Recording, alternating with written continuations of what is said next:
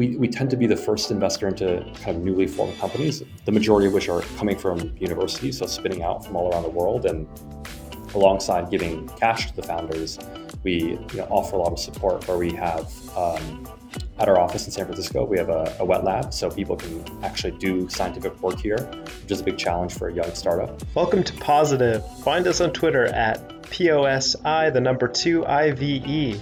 This bi weekly podcast is for active investors and founders just like you, focused on venture scale positive impacts.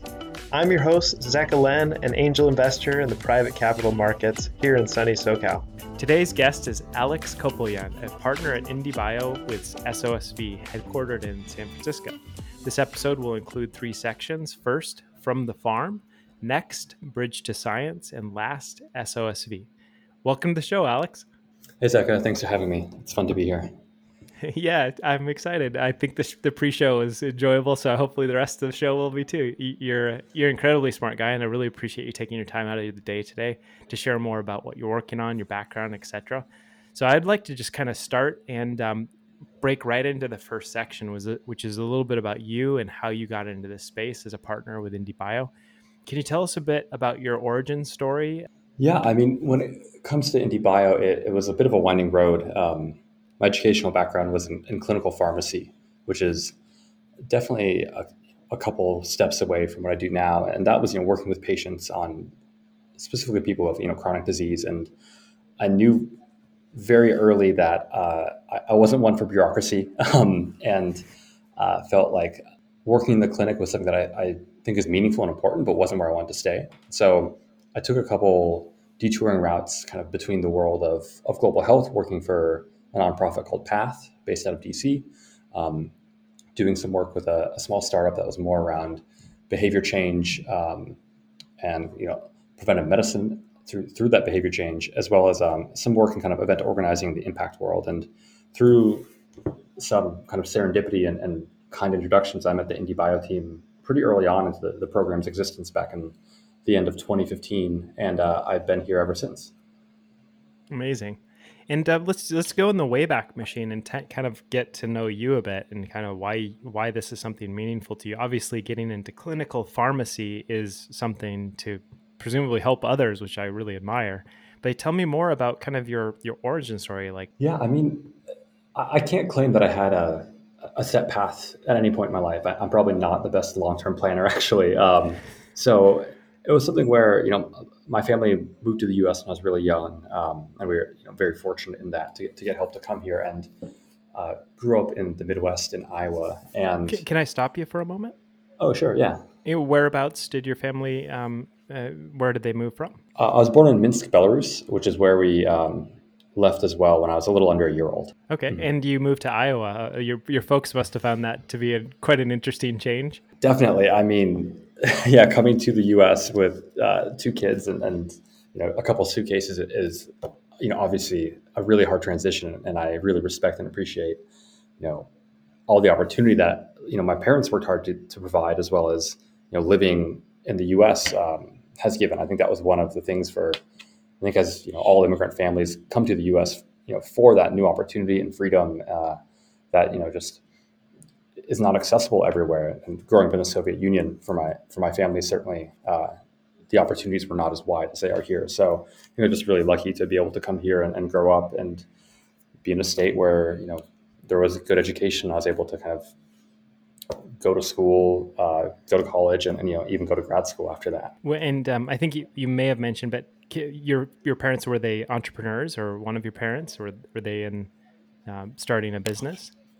No, I mean, growing up when and where they did, I, options for that, you know, there's a very different world there. So both my parents are originally actually trained as engineers. Um, and my dad continued being an engineer uh, after moving to the U.S., and that's kind of where he built his career. Um, and then my mom went back to school when we came here, and she's been a nurse for for a, quite a quite a while now. So it's been kind of the main uh, path with her career, and probably where I you know, obviously first got exposed to healthcare and, and you know, through her meeting other, you know, friends and neighbors who are doctors and in the medical system. So kind of could get a quick glimpse into that world. Fantastic. Could, could I ask what type of engineering your father was was engaged in? Yeah, he, so he um, had a background in electrical engineering, but uh, actually worked for um, a company that worked on a very specific part of kind of the refinery process called a compressor, which I, I am embarrassed to say I don't know a lot about myself. Um, for sure. So he was someone who you know traveled around the world to, to work on site um, in a lot of different, very interesting places. So I kind of grew up. Uh, you know, he was very present in my life, but also kind of like see pictures of him, you know, on you know six different continents, and I thought that was always really inspiring and interesting. Wow! And what led you into the clinical pharmacist? I, I imagine that's not something that someone just lands on and says, "I am going to be a clinical pharmacist." What was that path like for you? Did you start a, start off in biology and and, and branch out in, in that direction? How, how did it go for you? Where did you have the the inclination? Yeah, it was, it was a couple things coming together, I suppose. Um, I went into to college not really knowing what I want to do. I think, like a lot of people, and um, I figured I'd probably do something in the world of science. My, uh, you know, I have an older brother who who was in the world of business and finance, and that wasn't really kind of where I thought I wanted to go. Um, but I didn't, you know, besides science, I, I really liked history. Uh, I didn't see exactly mm-hmm. what I would do if I studied history mostly in college. So um, uh, I, I, you know, I, I, did kind of all the basic biology, chemistry, intro stuff like that, and was evaluating kind of different routes. You know, med school being one. My dentist really encouraged me to do dentistry, um, but it mm-hmm. wasn't something I, I, particularly wanted to do. And I only really thought about pharmacy. Uh, you know, a couple people got it on my radar. I had, I had a neighbor who um, I was friends with the kids, and their mom was a pharmacist at a hospital nearby. Mm-hmm. Um, one of my roommates actually he was planning on going to pharmacy for a long time so through him he kind of encouraged me to study and take kind of the entrance exam called the pcat and then uh, i actually played ultimate frisbee for a, about a decade and one of the older guys on my team was in pharmacy school and oh, really like that? yeah it kind of encouraged it so uh, you know i just applied to to one one grad program during my junior year at the university of iowa uh, it was a good school and i had the prereq so i thought i'd just give it a shot and uh, you know no no harm in trying. And I got in, and after a while of kind of thinking it over, talking to alumni and stuff, I decided uh, it seemed like it was a, profession that had enough. You could go down a bunch of different routes. Like you weren't stuck on just one thing. So mm-hmm. I, I, took the leap. Incredible. And your undergrad was in it was was also in um, chemistry or it was a bit more general kind of health sciences. So chemistry, mm-hmm. biology, a little bit of physics, st- stats, kind of all that stuff that sounds like a fascinating degree to to get for an undergrad if you're going to branch out into clinical pharmacy as well. And that that ties in perfectly for why you chose IndieBio. Um, can you tell us more about IndieBio and their, their focus? I think the name gives away some of it, but maybe a bit about the mission and a bit about kind of the overall uh, overarching um, focus area. Definitely, yeah. So we're a, a kind of a program-based venture capital for, um, group, part of a larger fund called SOSV. Um, but IndieBio, we you know, really focus on um, funding scientific entrepreneurs who are, you know, working on what we think is, you know, really innovative, transformative technology um, for human or planetary health. And that's really, really broad in terms of the areas. So it, it, really is, you know, anything in you know, human health side, which might be, you know, new therapeutics, genomics, telemedicine, diagnostics, and, and beyond. And then in, in, planetary health, a lot of um, food and agriculture, um, you know, biomaterials and new materials, industrial biology, and, and kind of chemistry. So we'll, we'll, look really broad, and it's really focused around. Um, we, we tend to be the first investor into kind of newly formed companies, the majority of which are coming from universities, so spinning out from all around the world. And alongside giving cash to the founders, we you know offer a lot of support where we have um, at our office in San Francisco, we have a, a, wet lab, so people can actually do scientific work here, which is a big challenge for a young startup. Um, we provide kind of hands-on mentorship on thinking of product development milestones, um, learning how to do business and sales, fundraising and storytelling, as well as kind of a bit some of the intangibles of starting a company like how do you think about creating culture? How do you hire people? How do you manage conflict and communication and things like that? Yeah, I understand those those um, intangibles to be very critical, especially for scientific founders to to learn some of those soft skills, so to speak. Definitely, yeah. I think oftentimes, I think especially young PhDs and postdocs are, are overlooked as founders. Um, there's been a bit more history of them. You know, they make they may invent something, but then, you know, they create the IP and then it gets sold by the university to a large company or, or someone else. And part of the core of IndieBio is kind of this idea that we think scientists have the skill set and training through a PhD that lends itself really well to a startup um, if you embrace that same kind of creative mindset, um, hypothesis driven experimentation, all that applies to business. So people who, who really are excited about the idea of, of, being a CEO. We think scientists make great founders. I, I, like how you you see that as an overlooked opportunity set and how you're exploring to empower them and such. That's just just really great. I, I truly admire. And um, how does how does the typical sort of investment cycle look like for these types of startups? Do you look at them more like as patient capital, or do you do you see them as opportunities for more mergers acquisitions, or do you even do you even uh, participate, like say, in um, IP tech transfer, similar to the the universities? Yeah, so we're definitely patient. Um, our fund is you know up to 13 years that we can stay involved with companies with the way we're structured, um, and we understand whether you're developing like a new diagnostic or a new therapy um, that takes years and years to you know, be proven safe and effective and, and, go to patients. Or on the flip side, if you're you know developing a you know, a new biological input for agriculture to increase crop yields and get rid of chemicals and, and others. These things take a long time. They take a lot of investment. Um, so you have to be patient. We aren't we aren't really looking for you know short flips and exits. Um, we want to be long term kind of partners to all the founders. In terms of kind of the IP university side, um, you know, companies create IP while they're with us. Um, they own that definitely, but uh, kind of going earlier, we do interact directly with a lot of you know professors, grad students, tech transfer offices, and um, can you know definitely help company you know founders that are even pre-company formation think about what's the right timing to start a company. How do you build the early part of a team? So we get involved really from the earliest stage. And you you used the word safe, which I thought was wonderful. How you talked about the the types of trials and getting to that that state of safety. And um, I, I, think that ties into the discussion that we were, were planning to have about impact. I'd like to understand how your how your um, fund or your program looks at impact for the types of things that aren't as obvious, something like clinical trials or something like that. I mean, definitely. I think our overall lens and, and, mission of human and planetary health. I think everything we fund, you know, to pass that criteria of can you cure a disease or, or you know provide a new means of food production or take carbon out of the atmosphere or turn it into something of value i think fundamentally all these companies have a mission that is inherently impactful and helpful to people and the planet. Uh, people often ask us like are we impact investors? Do only impact investors invest here? And i think actually I, w- I would say in, in a way no. Like we just we fund things that are so at their core uh, we think better that they're they're just you don't have to be an uh, you know a venture philanthropist so to speak um, to back these companies. Someone can be purely profit driven and see what's being done here and be like, wow, this is inevitable. It's part of the future. And it's also going to have a lot of really great side effects of doesn't pollute waterways or doesn't emit carbon or you know helps cure diseases. So we think we want to fund things that are at their very core um, beneficial for humanity. Yeah, I often say that efficiency isn't sexy, and um, oftentimes it's it's one of those things we just kind of disregard as non-impactful because there's a cost-saving element, and it, it, I don't know. I mean, creating jobs could be seen as impactful as well. So it, it's it's just it's not mm-hmm. necessarily mm-hmm. um, anything else than a word, and I really great food for thought you're providing.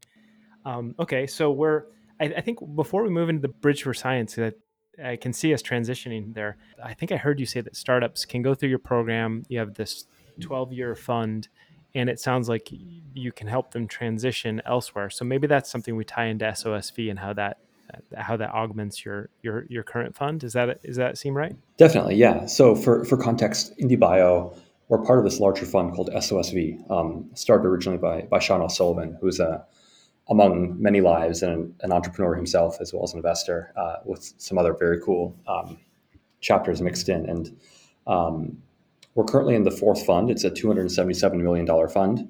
And we have kind of a different structure than most vcs um, where we have different programs around the world in different industries. So IndieBio does a lot of life science and kind of adjacent stuff.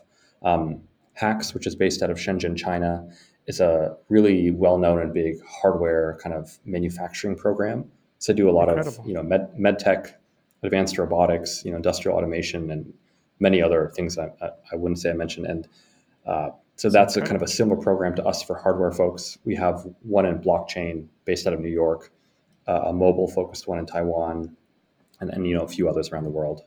How many people do you think work across both organizations or all the SOS under the SOSV umbrella in terms of um, support staff, et cetera, and partners and such? Man, that's a good question. I mean, we've been growing a lot in the last year, so I've, I've definitely lost track. Uh, I would imagine I'm going to ballpark and say 80, but I think I'm probably That's wrong. incredible. That's yeah. really great. You guys are doing incredibly well. I'm, I'm, I'm, congratulations on all of the successes. It's, it's, tremendous to have you on the podcast.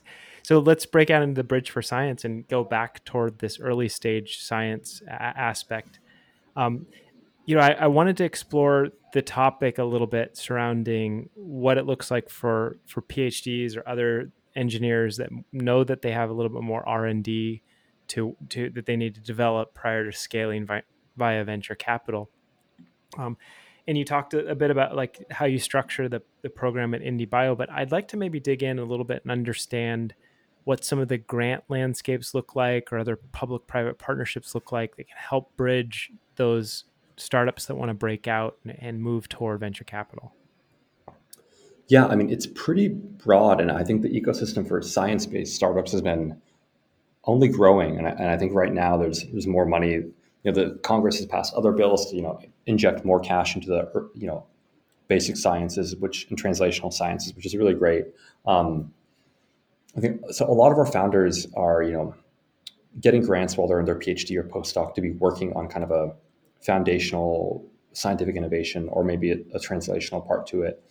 But if they're looking to leave, a couple paths we tend to see people taking. Um, pretty common people apply for um, SBIR grants, which are, mm-hmm. um, I think there's a couple stages there. And the first stage is usually like roughly a quarter million plus or minus, you know, you know, five to six digits there. And these and are grants for the business prior to uh, once they're spun out from the lab. Am I correct in that?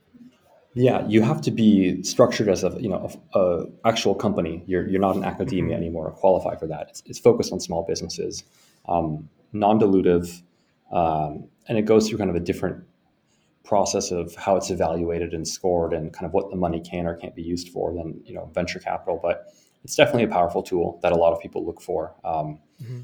and can definitely at times for really hard tech companies be a key to maybe uh, de-risk the company enough that VCs, you know, are ready for it. They see the prototype or see it in the field, maybe, or you know, with some sort of partner. That's a really powerful one. I think increasingly there's a lot more university-driven or kind of other nonprofit kind of incubator accelerators, and these may not provide a bunch of cash, but sometimes they'll give a little bit, you know, in the tens of thousands. Um, they might give access to labs and other kind of builder space, so mm-hmm. infrastructure that people need and occasionally they might actually have corporate or you know industry partners that are looking for innovation in a certain area, and they might provide mentorship or even opportunities to pilot um, the technology in the field. I see. In in IndieBio, it, it, it did I didn't hear you say the word venture studio, so I don't think that's necessarily the structure you're looking at. It, how would you frame yourself again? Please, if I got that wrong, apologies. Um, that's a good question. So we the core, you know, we have a four and a half month long, roughly four and a half month long accelerator program. Accelerator um, program. And uh, one of the things that also we we do that you know we emphasize for founders is oftentimes people think of an accelerator as you come in, you spend that you know four or five months with them, and then you kind of leave and you you never come back type of thing. But for us, because we're we get really involved with the founders. So people mm-hmm. who join IndieBio, they, they move to the Bay Area, they work in the same office as me and the rest of my team. So we're kind of every day with them and really digging deep into the company and being very. And like you said, there's a, la- a lab there. So you actually get to look over people's shoulder while they're, they're experimenting. Yeah, I mean, definitely. Yeah, it's really cool to, to see people build and, and founders like that. I'll bet. Um, at the same time, we, we, we, make sure you know we're not micromanaging everything they do. Um, and no, and, no, no, no. Of course, yeah, I was yeah. just uh, making yeah. a visual analogy. That's all. Yeah, I'm trying to. What I'm, I'm trying to get an invite to like meet some cool scientists. Is basically where we're going with oh, this. Zeka, I mean, next time you're in town, uh, you 100 percent always have an invite to swing by, and that would be uh, amazing. Uh, you know, downstairs we had you know Memphis Meats now Upside Foods grew their first oh. lab grown meatball. We've had oh companies, oh you know, making art like artificial mechanical kidneys and, and doing demonstrations of them, like Whoa. filtering liquids through that. We've You're had pe- not joking. No, I'm totally not. We have you know plant science companies who build miniature greenhouses to grow, you know, either you know plants that make protein sweeteners or, or rice that can grow in salt water. So like if you're here normally, there's always a lot of action and, and some cool stuff to check and, out. I mean, I may quit my day job and try to sign up to. this is incredible. It's so. it seems like almost out of some sort of science fiction film or something. The types of things that you're backing. Tell me more about um, some specific startups uh, that. I mean, you said Memphis Meats and um, you said Impossible. Did I? Not impossible. They, they actually started before we uh, were right. around it. Mm-hmm. And uh, are you still working in the alternative protein uh, space currently, or um, are there some startups? Uh, uh, Memphis Meats being one, but are there others uh, that you've worked with? Yeah, I mean, we've probably funded 45 or so companies across food and agriculture, and quite a few are in alternative proteins. So, you know, uh, Upside Foods, formerly Memphis Meats, is one that you mentioned, kind of a leader in the space. There's quite a few others. Um, Clara Foods, which is uh, making animal-free egg whites, so they're using yeast fermentation. So essentially, the way you kind of brew beer using yeast, they're uh, brewing yeast that are programmed to to spit out the individual proteins that make up an egg white, and those have a bunch of different use cases across the food sector. Um, they're kind of one of the very first companies in that whole sector. Perfect Day is a company that makes milk proteins in a similar way. They actually launched their first animal-free dairy ice cream a little while ago. The brand is called Brave Robot and it's starting oh, well, to, to, to roll out.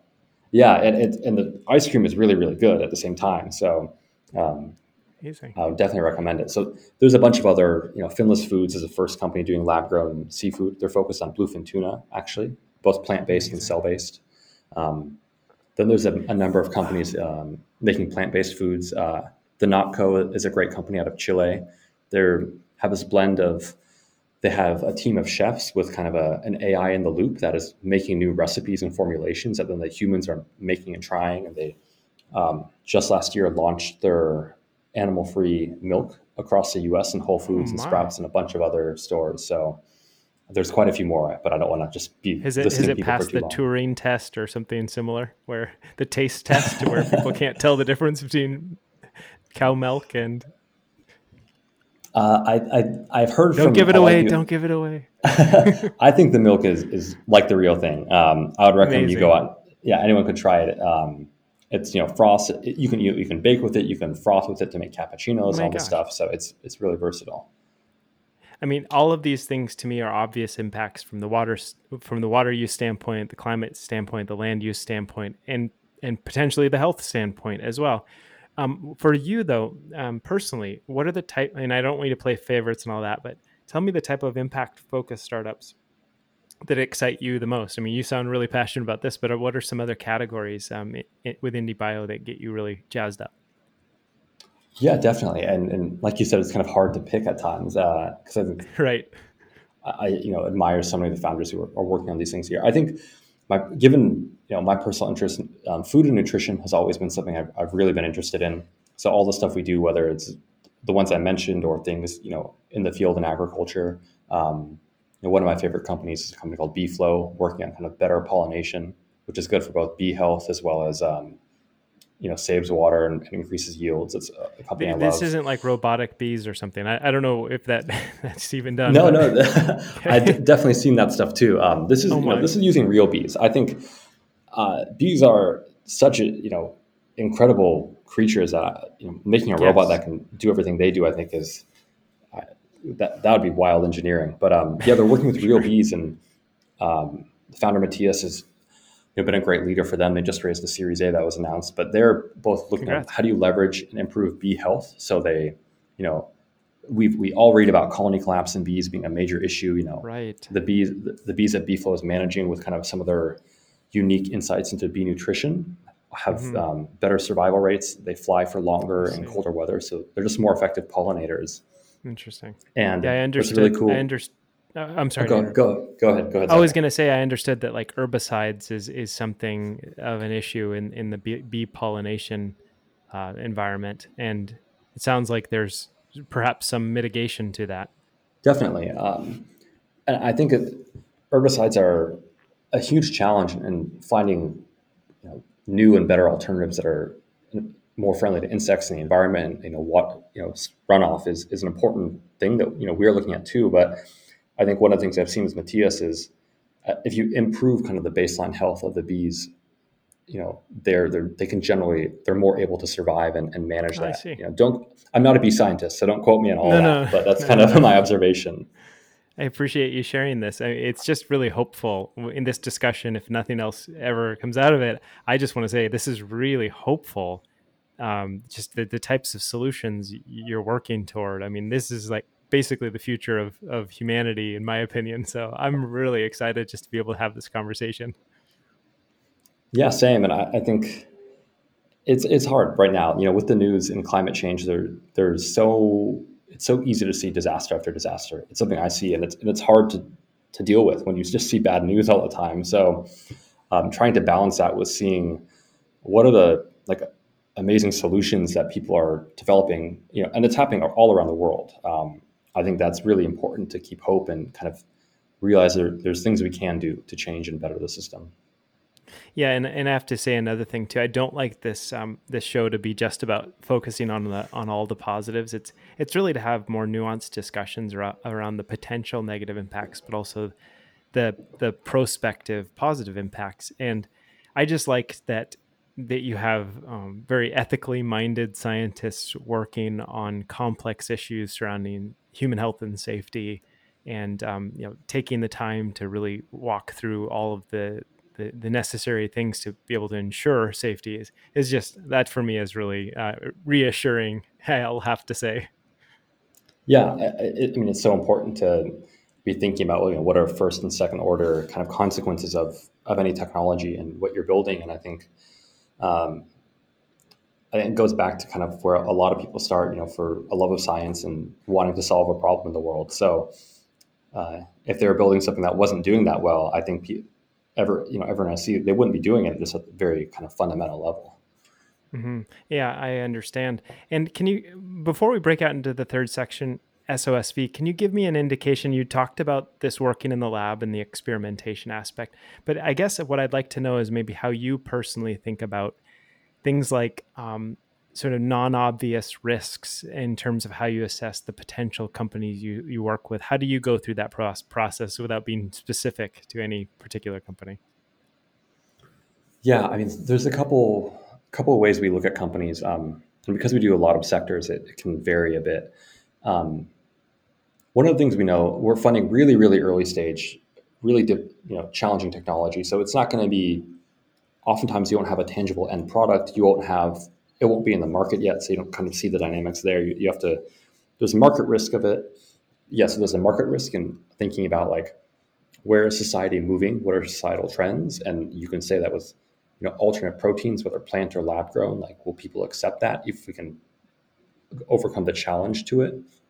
For environmental technologies, understanding like are there you know pressures to change within industry or consumers like those are some of the questions we have to figure out there's a lot of technical deep diving. So figuring out, you know, what are the a lot of people have a technology platform. Where do we kind of use that? So, um, where you know, what are the early markets and early adopters we can focus on, um, and understanding is the technology kind of ready to be brought out and prototyped and, and, brought out in that way. So we spend a lot of time digging into the what are the techno-economics, what are the remaining scientific risks that have to get figured out in the lab before we can manufacture and scale something up. Um, that's definitely a big one. And then we also, given this early stage, I think all all VC talk about, we have to figure out how we can evaluate the founders. I think that it's one area where it's important. We have a team of seven people who are digging into all the companies and meeting the founders, so we can balance out each other's perspectives and biases. Hopefully, with how we kind of evaluate the founders um, looking for people who are you know really passionate, motivated, able to kind of think quickly on their feet, both taking feedback but not bending over. If if you know someone disagrees with them, they can synthesize but maybe stand their ground yeah. if they know they're right.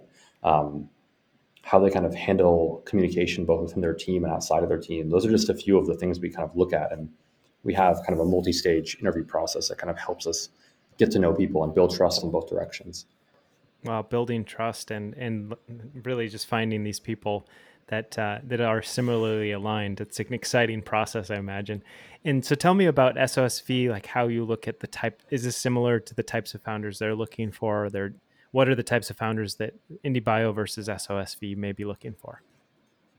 SOSV, it kind of depends on which program you're talking about. So, like HAX, the, the one I mentioned doing hardware, they have kind of their own set of kind of industry areas they look to disrupt and kind of their own profile of founders. And, and the same could be said for, you know, China Accelerator, which is a software one focused in Asia and China. So they all kind of have, have different profiles, but we're all investing out of the same fund and, and looking at um, when you're running an, early stage accelerator like we all are, uh, there's kind of, I think it comes back to the people in a very, very tangible way. So everyone has their own criteria and it's based a bit on the industry and the geography and the technology, but um, that's one of the cores that I think everyone looks at. And across the firm, each program is making its decisions independently, but ultimately we kind of can share knowledge and background and I think work together to help the companies as we need to, to go faster as well. You know, you're presumably wanting to align these companies with the greatest success. And how do you look at ownership, for example? It's it's a bit more of a challenge in I think bio and kind of deep tech than it is in software, where software um, you can see it's the rounds tend to be less dilutive for founders on average because you know you have less infrastructure and capex cost. Um, it's faster to market. Sales can kind of scale up a bit faster given you have right. software instead of hardware.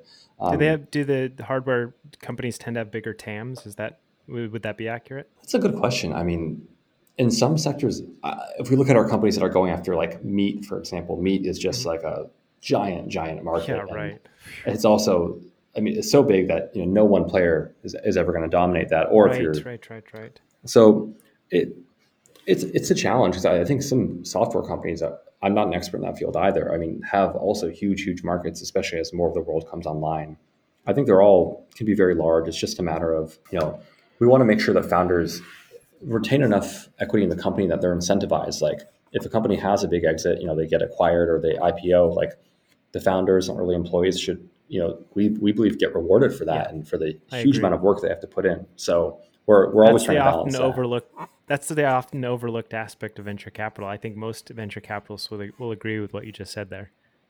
Mm-hmm. Yeah, I think it's I, important, and, and, yeah, this is this is a founder driven industry, not a not a um, investor driven industry. Like it, what's important is having, in my opinion, having great founders, supporting them, and, and providing them the tools, as opposed to looking at try if the goal is to maximize ownership in a company that I don't I, I view that as kind of misaligned and the goal should be to build a really impactful company and that um, the pie will be big enough for everyone in that case. Yeah, and going back to your your I really want to because I thought it was very insightful. I want to kind of reverse a little bit. You you were mentioning about the winner take all mindset and we were talking about the size of the market and such and I, I kind of wonder is it possible to generalize for these more scientific tech opportunities with let's say mostly bigger TAMs, you know, like you said, the meat market. Um, is it is it easy enough to generalize in your opinion and say that for the most part you're not seeing this winner take all mindset, but more so like how do we scale and keep consistent and growth, et cetera, and get to even an IPO? Is that safe to say? Yeah, it's a good question. I think for a lot of these, um, especially anything that's infrastructure based or like large capex, there's there's you know really big companies that exist in the world already that have distribution channels or manufacturing or, or you know other needed skill sets. So I think a lot of startups look at it as um, part are actually quite pro partnerships because they understand to really, especially reach a global scale, it's very hard to be hitting the you know doing the, the, the, whole world. You know, one company might kind of do the U.S. or North American market, but partner with an Asia or the EU or South America. So I think that happens often where it is very partnership driven in that case. Maybe if I look at companies that are maybe making you know new therapies to cure disease, there if you have you know the best therapy in the world to to cure some cancer or a different disease, does tend to be that that becomes frontline and kind of the, the number one go to. So that's different industries have different dynamics in that way.